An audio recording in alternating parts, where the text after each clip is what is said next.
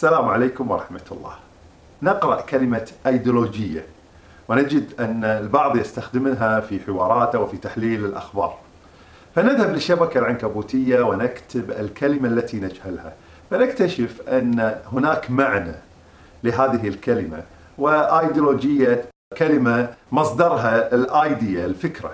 وبالتالي ال- الأيديولوجية هي الأفعال المبنية على قناعات فكرية. ونستمر في هذه ال- البحث عن المعاني حتى نبني معنى لكل شيء نشاهده. لكن نتساءل هل نعرف معنى حياتنا؟ الله الذي خلقكم من ضعف. في كتابي حين يكون للحياة معنى ذكرت أن معنى الحياة هو مثل التطبيق الذي نستخدمه في هواتفنا. فنحن نأتي إلى هاتفنا ثم ننزل بعض التطبيقات لكن مصنع التطبيق يحجب عنا بعض الامتيازات فلا نستطيع أن نستخدم كافة الخواص الموجودة في هذا التطبيق.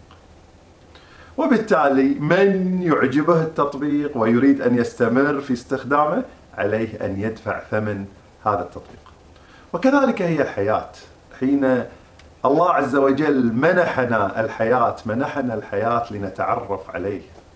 ومن يريد الحياة الأبدية عليه أن يتعرف على الله ويشكر نعمه.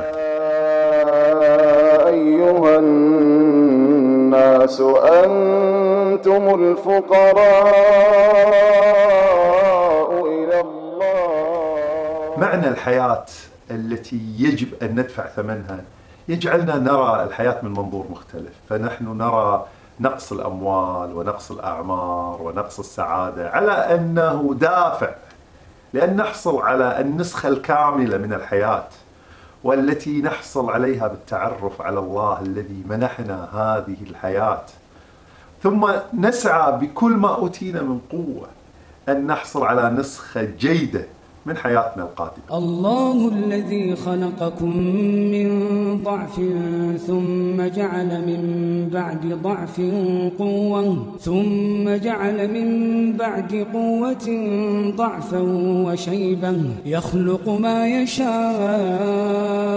وهو العليم القدير.